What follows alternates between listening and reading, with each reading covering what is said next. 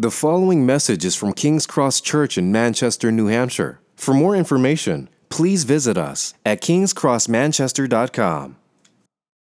We have been in a sermon series on the Gospel of Luke, kind of looking at individual encounters between Jesus and people uh, in the Gospel. And so it has been, we're, I think, maybe three or four in the series now. And so we are now uh, coming up to this interaction with Jesus and a man who is a paralytic. So we're going to look at chapter 5, starting in verse 17. I'm going to read and then I'll pray for God's help, and then we will look at what Jesus is showing us here together. So, chapter 5 and Luke chapter, and Luke chapter 5, starting in verse 17. On one of those days, as he was. Are we good? Oh, Apple. No. You can count on Jesus. You can't count on Apple. Um, on one of those days, as he was teaching, Pharisees and teachers of the law were sitting there, who had come from every village of Galilee and Judea and from Jerusalem. And the power of the Lord was with him to heal. And behold, some men were bringing on a bed a man who was paralyzed. And they were seeking to bring him in and lay him before Jesus. But finding no way to bring him in because of the crowd, they went up on the roof and let him down with his bed through the tiles into the midst before Jesus. And when he saw their faith, he said, Man, your sins are forgiven you. And the scribes and the Pharisees began to question, saying, Who is this who speaks blasphemies? Who can forgive sins but God alone? When Jesus perceived their thoughts, he answered them, Why do you question in your hearts? Which is easier to say, Your sins are forgiven you, or to say, Rise and walk? But that you may know that the Son of God that the Son of Man has authority on earth to forgive sins, he said to the man who was paralyzed, I say to you, rise, pick up your bed, and go home. And immediately he rose up before them, picked up and picked up what he had been laying on, and went home, glorifying God. And amazement seized them all, and they were glorifying, and they glorified God and were filled with awe, saying, We have seen extraordinary things today. All right, let's pray and ask for God's help. Father, we thank you for your word. We thank you for this testimony. We thank you for this story of Jesus. And we ask that as we look at Jesus in these words together, that we would see his glory and that we would trust him. God, we ask that we would trust him with our lives as we look at this together. In Jesus' name we pray. Amen. Have you ever thought what it's uh, what it means to trust people? I don't know if you have trust issues. I don't know if you struggle with trusting people. But have you ever thought about what it means to trust people? How do I how do I know I can trust you? How can I know that you're worthy of trust? How can I know that you'll pull through? How can I know that you know I can lean on you and trust you? I don't know if you have that uh, trusted companion. You know, I, at least uh, in America growing up, there was this kind of image of the young boy with his dog, his trusty dog that he would always lean on and trust in and have around. Have you ever thought about what it means to trust somebody? I don't know what it what it means for you, but it, in my mind, as I'm thinking about what it means to trust somebody, there's something about somebody's character, something about their who they are. You get to know who they are deep down. You get to ask the questions about what's their their core values, what do they love? What do they want to be? Who they are? You have to know something about the quality of this person that you want to trust them. You want to know who they are. You want to lean on them. You know this whole this whole category of trusting somebody. I don't know if it ev- evokes for you like, yeah, I can never trust people or not. Uh, I don't know if that's the sort of question you think about, but um, it's actually kind of at the heart of what's going on in some of this passage here, because what's going on in and Luke is that Jesus has at this point been going around doing all these miracles. He's been healing people. He's been teaching great things about God. He has been opening the Bible in profound ways that people have never heard before. Uh, he, and he's, as we saw last week, he's doing miracles that only really God can do. Last week we looked at how he healed a leper, which was really um, doing something that only God's miraculous power could do. And so here he is walking around, and you have to kind of ask the question, you know, like, um, is this guy, sm- you know, selling snake oil, or um, is this guy somebody that we could trust? Uh, you know, we hear time and time again of all these like cult leaders that, you know, crop out of nowhere.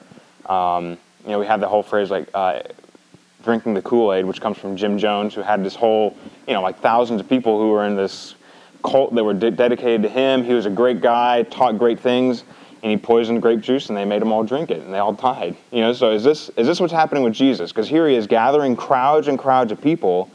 Is this a guy to be worried about? Like, how can we how can we trust him? Because it's great that he can do all these good things, but like, is he somebody that we can trust? You see this kind of going on. This the this the tension of Jesus of who he is is developing in the Gospel of Luke and we're running into this story here with this paralytic, which seems kind of like a bit of a mundane, in some ways, this mundane healing moment that Jesus chooses to be a, a revelation to show us who he is, that we can trust him. And I think as we're going to look through this passage, the simple truth that we're called to is that we can trust Jesus completely. We can completely trust Jesus with everything. And we're going to see that in how Jesus interacts with these, these people in this story um, we're going to see that Jesus can be trusted. And another way for talking about trust is just talking about faith, right? I mean, when we talk about faith, we talk about trust. Kind of the same thing. You know, I don't know if you have people say, "I've got faith in you."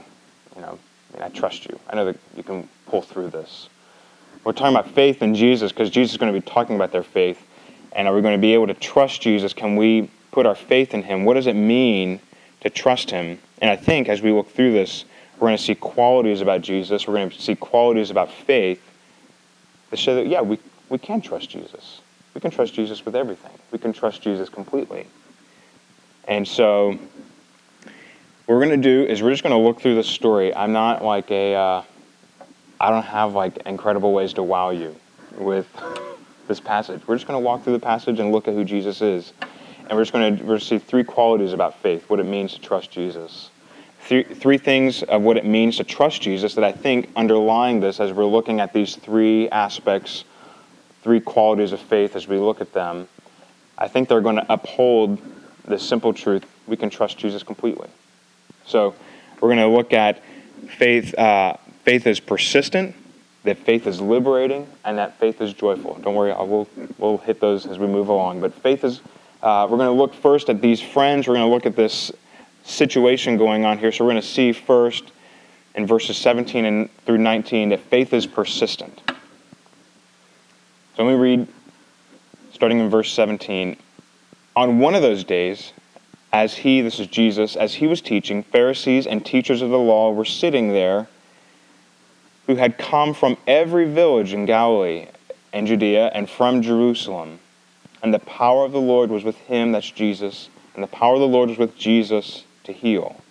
And behold, some men were bringing on a bed a man who was paralyzed, and they were seeking to bring him in and lay him before Jesus. But finding no way to bring him in, because of the crowd, they went up on the roof and let him down with his bed through the tiles into the midst before Jesus. So you see, here we have this increasing activity around Jesus, an increasing number of people who are interested in Jesus, an increasing number of things Jesus is doing and teaching, and there is a massive crowd. I don't know if you've ever been to a conference. I don't know if you're like a claustrophobic type person that like doesn't like to be in large groups of people. Um, I know. Uh, Jay, I know Jay was just at, together for the gospel, and there's like 10,000 pastors there. I mean, it, to me, that just sounds like I, I just want to like sit in a closet it just sounds incredibly impressive. But just a large crowds of people. I mean, you can imagine this kind of what's going on, right? There's a huge number of people that are coming out to see Jesus. He's been healing people. He's been teaching in ways they'd never heard before. They want to be near Jesus. Um, and not only that, but here you've got these Pharisees who are coming and they're showing up on the scene, and they're coming from, you know, the main town. They're coming from Jerusalem, which would be like, you know,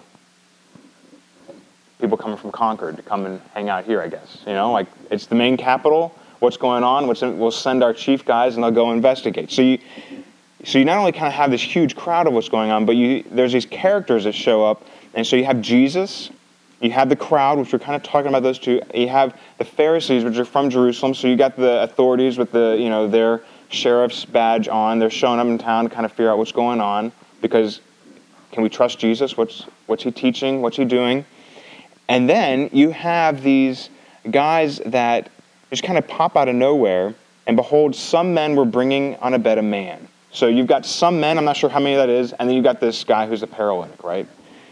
And so these men, I think, these men kind of draw us into the story in this, this way that is, uh, it's really pretty kind of interesting to imagine. We were talking about this at our missional community the other night, where you can imagine just kind of what's going on. So you have this paralytic who hears of Jesus. Jesus healing lepers, making uh, withered hands strong again, healing all types of sicknesses and diseases. And this man who's been laying on this bed for who knows how long hears about Jesus and says, You know what? Not only does he sound like he can heal me, but he sounds like the kind of man who would have compassion on me. So he wants to be near Jesus.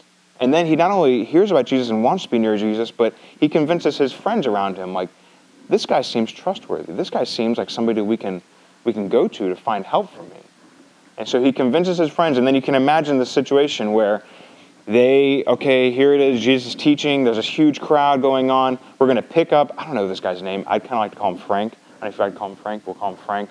Pick up Frank on the, on the bed. They're going to carry Frank through the town. They're going to get him up to the house with all the crowd. They're, re, they're running into this barricade of all these people in the house.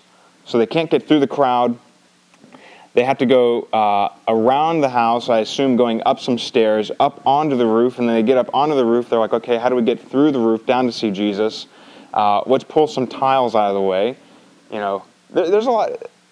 And then they have to find ropes. I don't know. I don't know where all this stuff is coming from. You know, like it's just like this stuff, you know, popping up out of nowhere. But you know, they have these towels, They pull the towels out, and they get these ropes, and they they strap him onto his bed, and then they lower him down to Jesus.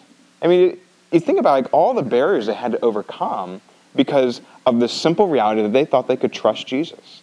That they not only could trust him, but they would find Jesus willing to help them. They would, that they wanted to be near Jesus and experience his compassion for their friend. It's, it's really pretty amazing when you think about all the barriers that they had to go through. Picking him up, walking across the, the town, going through the crowd, being rebuffed by the crowd, going to the house, going upstairs, and all these things just so they could get to the end, you see here at the end of verse 19, in the midst before Jesus, so they could arrive at this place before Jesus. There's a reason why this phrase before Jesus at the end, because that's where you're supposed to, your eyes are supposed to draw towards the end of the verse and see before Jesus is the emphasis. Before Jesus is where they're trying to get to. So why? They thought they had heard enough about Jesus that they had seen his compassion for people in all these stories, and they wanted him. They wanted Jesus himself. They wanted to be in front of Jesus. They wanted to be right there with him. You see, faith persists to get God himself. Faith persists. So I have all these obstacles, but they had faith in Jesus. And faith persists to get Jesus himself because yes, they want healing. I'm sure they're wanting healing, but they're really just trying to get in front of Jesus to get his compassion. They want him. You know, you see this all over the Bible. You see this time and time again where, yes, we want God's blessing, but really we just want God himself. We want God himself. You see this in, uh, I know there's a, maybe a strange example to bring up because he's, I'm named after him, but in Genesis 32, there's Jacob in the Bible um, this is one of the weird things about being named after a character in the Bible. You want to preach about him, but then it's like Jacob, but not Jacob, your pastor. Jacob, like in the Bible, you know, like that guy. but here's Jacob. He's running. Uh, he's been running his whole life from his twin brother Esau. He's going back to his hometown. He is about to cross over. He sends his family ahead of him because he's trying to make peace with his brother. And as he's about to go over this major river, he stops, and that night he st- spends the night in prayer. And then who shows up but God Himself? And he spends the night wrestling, of all people, with God. He's wrestling with God. And as God is about to leave, he begs him, Do not leave before I get a blessing. And God, you know, unlike this story where Jesus heals this paralytic, God breaks Jacob's hip, but so that Jacob would get God himself, so that he would get the blessing of knowing God, so that he would know God.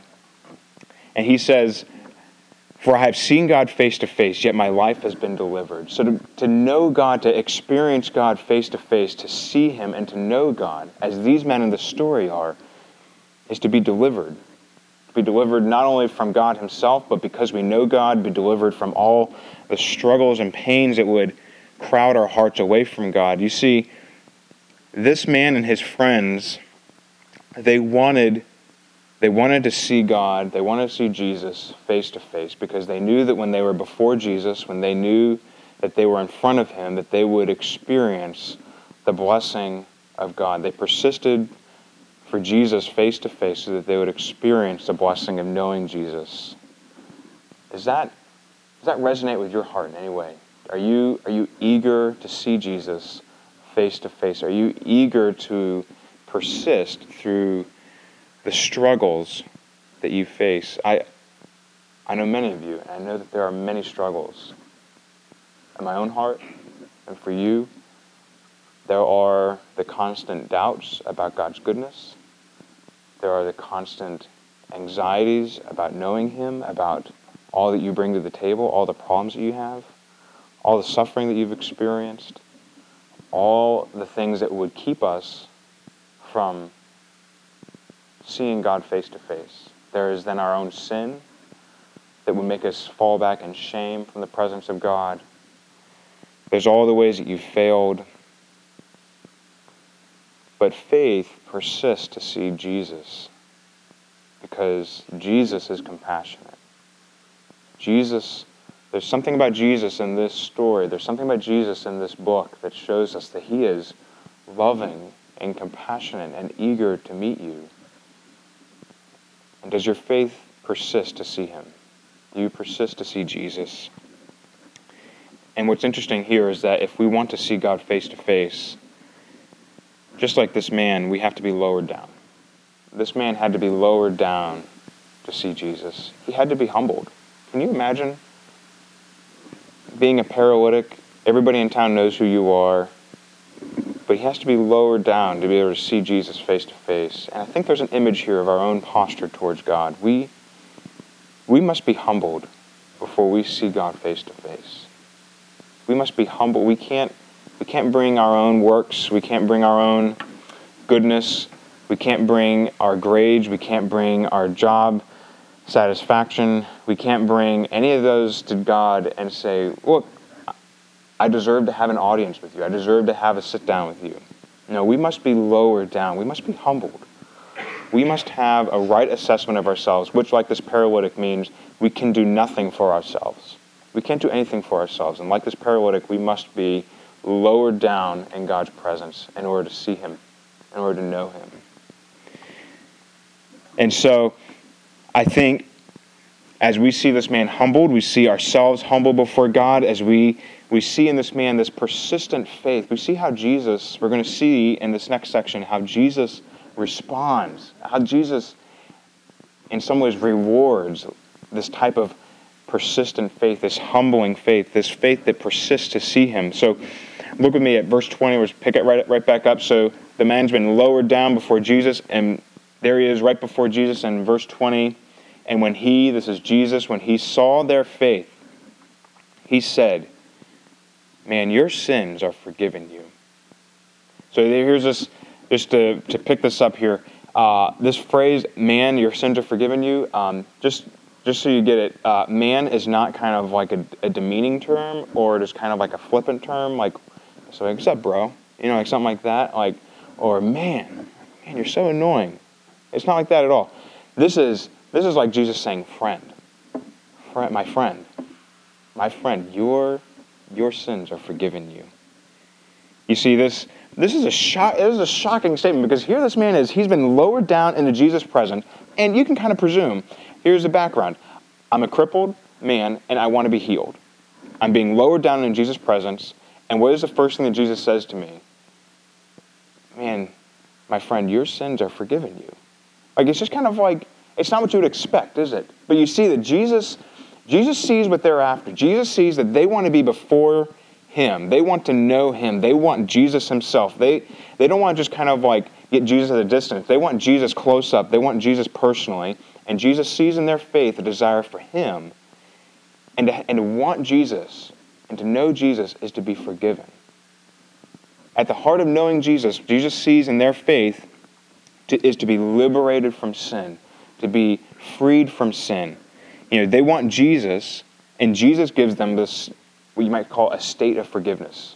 He's been lowered down into Jesus' presence, and then Jesus basically says, Your faith in me means you've been transported to this state of forgiveness, this reality of being forgiven, of not having any sins counted against you anymore. And it's just still like, it's just, Jesus does this over and over again in the Gospels where he just kind of like boggles your mind. You're like, but they just, they just want to heal. But Jesus goes over and above. He goes over and above because he is trying to make a point. He is trying to make the point that faith in him is not just faith in a, in a miracle worker. He's not just a healer. He's not just a good teacher. He is a savior. He is a redeemer. So that's why Jesus, you see here in verse 21, it's almost kind of like he picks a fight. You know, so you have, and the scribes and the Pharisees began to question, saying, Who is this who speaks blasphemies? Who can forgive sins but God alone? But Jesus perceived their thoughts, and he answered them, Why do you question your hearts? Which is easier to say, Your sins are forgiven you, or to say, Rise and walk? You see, this actually wasn't like a public dispute. Like, there wasn't anything that had been said in public. Like, Jesus heals this man, Jesus forgives this man's sins and the Pharisees are in the back of the room. You can kind of imagine in your head. Here's in the middle of the room, the man's been lowered down. Jesus forgives his sins. And then in the back of the room, kind of in their own hearts, uh, Jesus perceives that they are asking these questions about him. You know, I'm sure that, you know, it could potentially be happening right now. That as I am preaching here, you guys are thinking, man, this guy really like stinks. you know, like you could be making like you know, so you can kind of imagine in your head what is this, what's going on here, and um, and so Jesus calls them out in the middle of the room when they haven't said anything to him because I think Jesus is trying to emphasize this reality that he is not just a good teacher, he's not just a healer, but he is a redeemer who has come to free people from their sins. And you're beginning to see here these, these echoes of Scripture kind of talking to itself, where Scripture is beginning to be fulfilled, where Jesus is starting to act in ways that fulfill Scripture. Uh, so, you, just over in Luke chapter 2, verse 34, so Jesus, this is, you know, we'll, we'll preach on this at Christmas time. This is all the Christmas passages where baby Jesus goes into the temple. And then Simeon blessed them and said to Mary, his mother, Behold, this child is appointed for the fall and rising of many in Israel, and for a sign that is opposed, and a sword will pierce through your own soul. Now, hear this. This is what Jesus will do so that thoughts from many hearts will be, may be revealed. So, the coming of Jesus, the, the presence of Jesus, the person of Jesus reveals the heart. It reveals what's going on inside the heart. So, here in this moment where this man's faith has literally rested totally on Jesus to be whatever Jesus commands, these men are grumbling in their hearts about this pronouncement of forgiveness of sins. And Jesus knows, I've got a moment here to show I'm not just a healer, I'm not just a teacher, I am the Redeemer, and I am the Son of Man who has come to free men and women from their sins.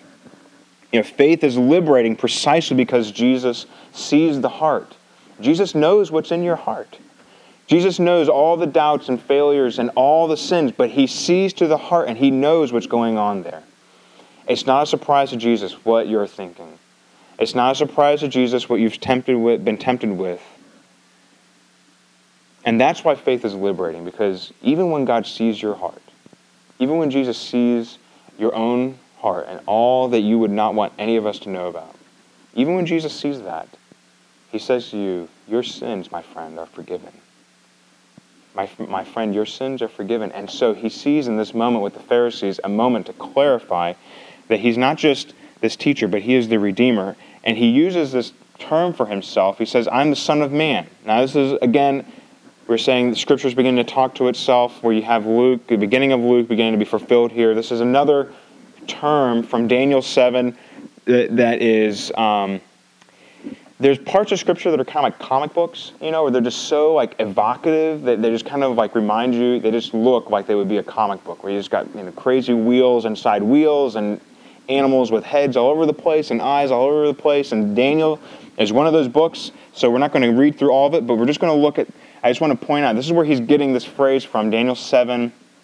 This is Daniel, a vision that he has. And behold, with the clouds of heaven there came like one, there came one like a son of man. So that phrase, there came one like a son of man. He came to the Ancient of Days, which is God, and was presented before him. And to him was given dominion and glory and a kingdom, that all peoples, nations, and languages should serve him. His dominion is an everlasting dominion which shall not pass away. So we don't have to be Bible scholars here, but this is a big deal, right? Like this is uh, all nations is kind of a lot of people, and dominion over the whole earth is kind of like everything.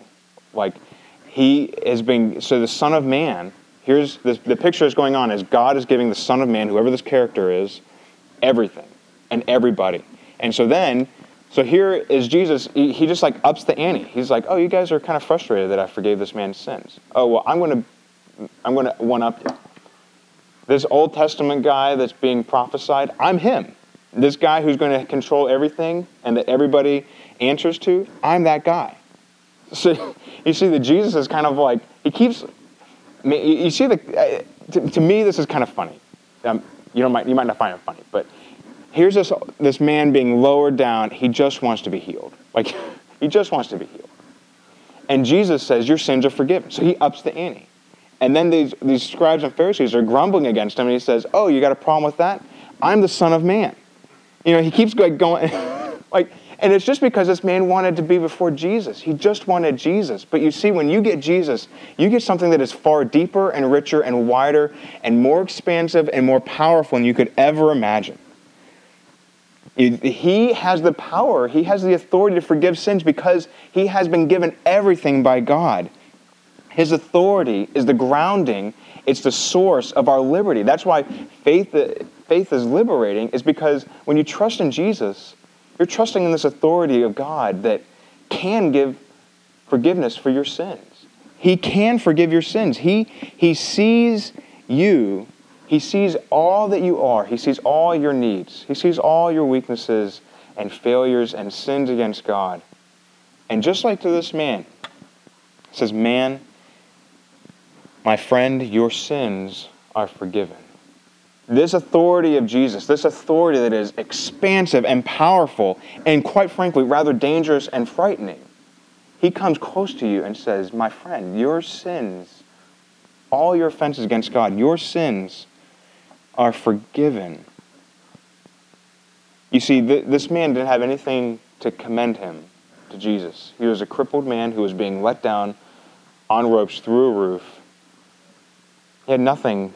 He, he probably didn't look good, probably didn't smell good, he probably didn't brush his teeth. But here's Jesus who looks on him with compassion. He looks on you with compassion. You don't have anything to give him. You're just like this man. You've been lowered down before him and you've got nothing to give him. And Jesus, he's the type of Jesus that is eager to give compassion. He's eager to love you. He's eager to forgive you. He is a redeemer who has the authority to forgive sins. He cares just like this man. He, Jesus does not forget that this man needs healing. Jesus does not forget your weaknesses and your needs. He doesn't forget.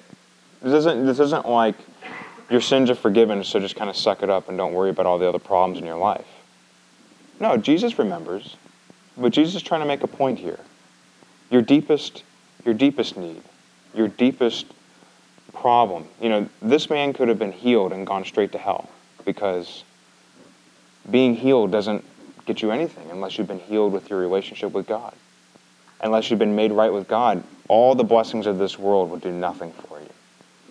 But Jesus heals this gap. He heals this problem. He heals this problem between God and this man, and he makes him a friend. You see, there's, there's a strange reality uh, where Scripture never talks about us being, about, about God being our friend, but it does talk about God making us his friend. You understand the direction? We have no, we have no right to say, yeah, God's my friend. But God, He loves to talk to us and say, no, I, you are my friend. You are my friend. You've been welcomed into my, my friendship. I, I love to forgive your sin. I love to help you. I love to forgive you. And you see, these men came, the men who prompted this whole thing, they prompted, they, they had come from Jerusalem, which is ultimately where Jesus would go. This whole, this fight, this, this skirmish between them, between Jesus and the Pharisees, this skirmish, I, you know, to be honest, I hadn't even thought about this until Rachel mentioned it in our missional community group the other night. I'm just, I'm going to keep plugging our community, our missional communities because I'd love for people to be involved with them. But Rachel pointed this out.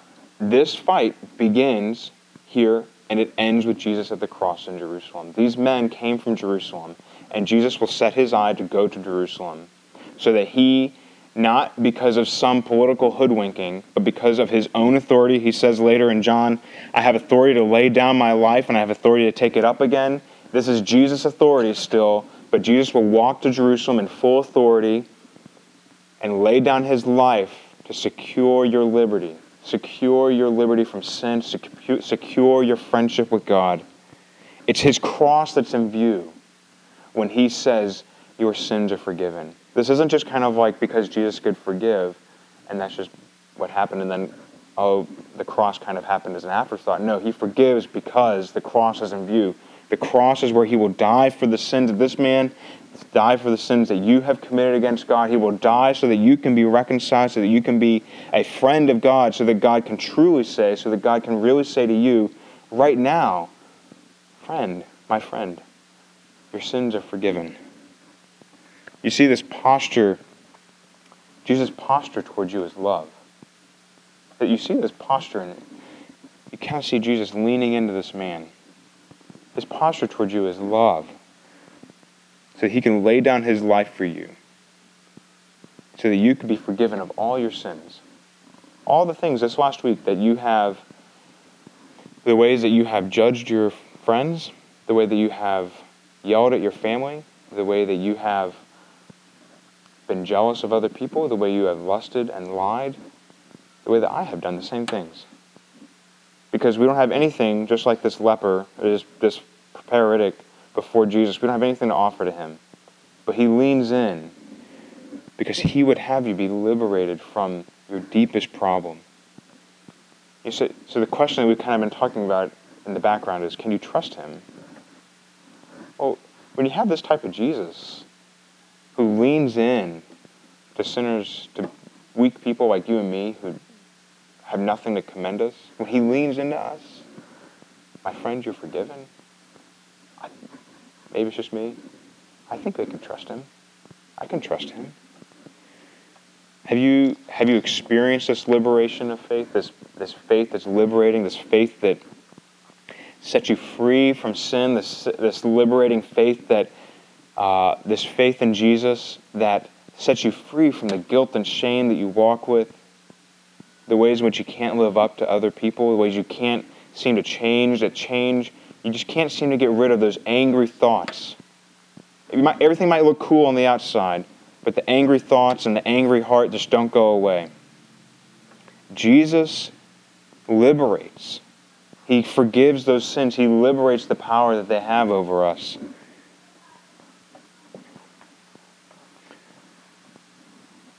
So you see here, we've been walking, we've been walking through this passage. Jesus Jesus talks about persistent faith that pursues Him so we can have Him. and in having Him, this liberating faith, this faith that liberates us from sin and shame and darkness. And then we're going to see the joy of faith. That faith is joyful. Because I think to know this Jesus is to experience true joy, lasting joy. So we're going to look at verse 25 with me here. So Jesus says to this man, I say to you, rise up, pick up your bed, and go home. And then in verse 25, and immediately this paralytic, he rose up before them and picked up what had been lying, what he had been lying on, and went home, glorifying God, and amazement seized them all. And they glorified God and were filled with awe, saying, We have seen extraordinary things today. I, there are two groups of people here, but they're both glorifying God. You have the paralytic who's glorifying God on his way home. You have the group of people that have all been gathered around and glorifying God for what they've seen. But there is a lot of singing going on here. When God saves you, when God redeems you, when God changes your life, there's a song in your heart. There's a song that bursts out because of what God has done.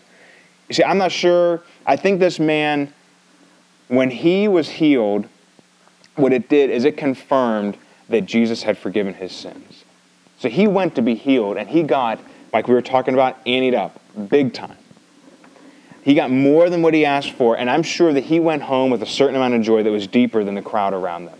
Because Jesus had said to him, Your sins are forgiven. But the crowd around saw the power and the glory of God. They saw this healing of this man. Remember, we called him Frank.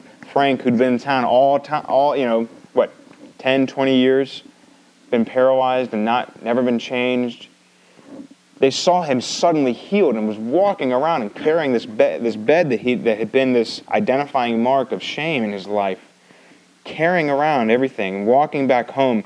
But he went home glorifying God.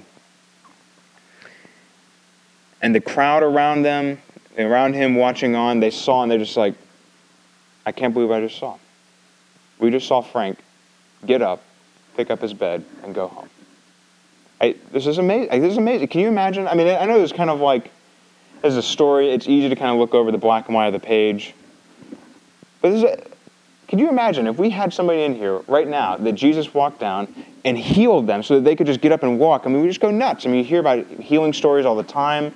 We've seen them in our churches where we've seen people healed of cancer, and it's just incredibly crazy. Just I can't believe that God did that. Like, God is so glorious. But you see, at the heart of what this it's because this man has been liberated, he's been set free from his sin. And so he is walking home glorifying God. God, thank you, thank you. God singing about his goodness, singing about who God is. And so let me just draw your attention here at the movement of what happens. This man's sins are forgiven. Jesus heals him and he goes home singing. I know this is kind of, you know, basics of the Bible, but this is why we sing a lot, okay? We talk about Jesus, we talk about the gospel in our worship services right now, and then we sing a lot, like we have been doing and we're going to do. That's just kind of who we are. Because just like this passage, when God saves you, He puts a, a redeeming song, He puts a new song of joy in your heart because you have received what you did not deserve. This man had nothing to commend himself to God. He had nothing that would make God think, like, hey, or Jesus think, hey, you know what? I think this guy deserves to get healed today. Just like him, you don't have anything that would draw God's attention to you. But God has looked at you and said, You're my friend. I forgive you your sins. You are healed. This is why we are uh, we use the phrase we're charismatics around here. I don't know if that weirds you out or if that makes you feel uncomfortable. I'm totally cool with the word. Maybe we can just say we're charismatics with a seatbelt. Okay, we don't go totally nuts, um, but we like to praise God. We like to we like to sing about God. We like to raise our hands. We like to sing with, with happy, glad faces. We like to sing loud. Uh, we like to clap. We believe that God still uses, He still gives us prophetic words and tongues and healings and all that stuff. But it's because of good, the goodness of who Jesus is. The pattern here is that Jesus acts and we respond with gladness and joy.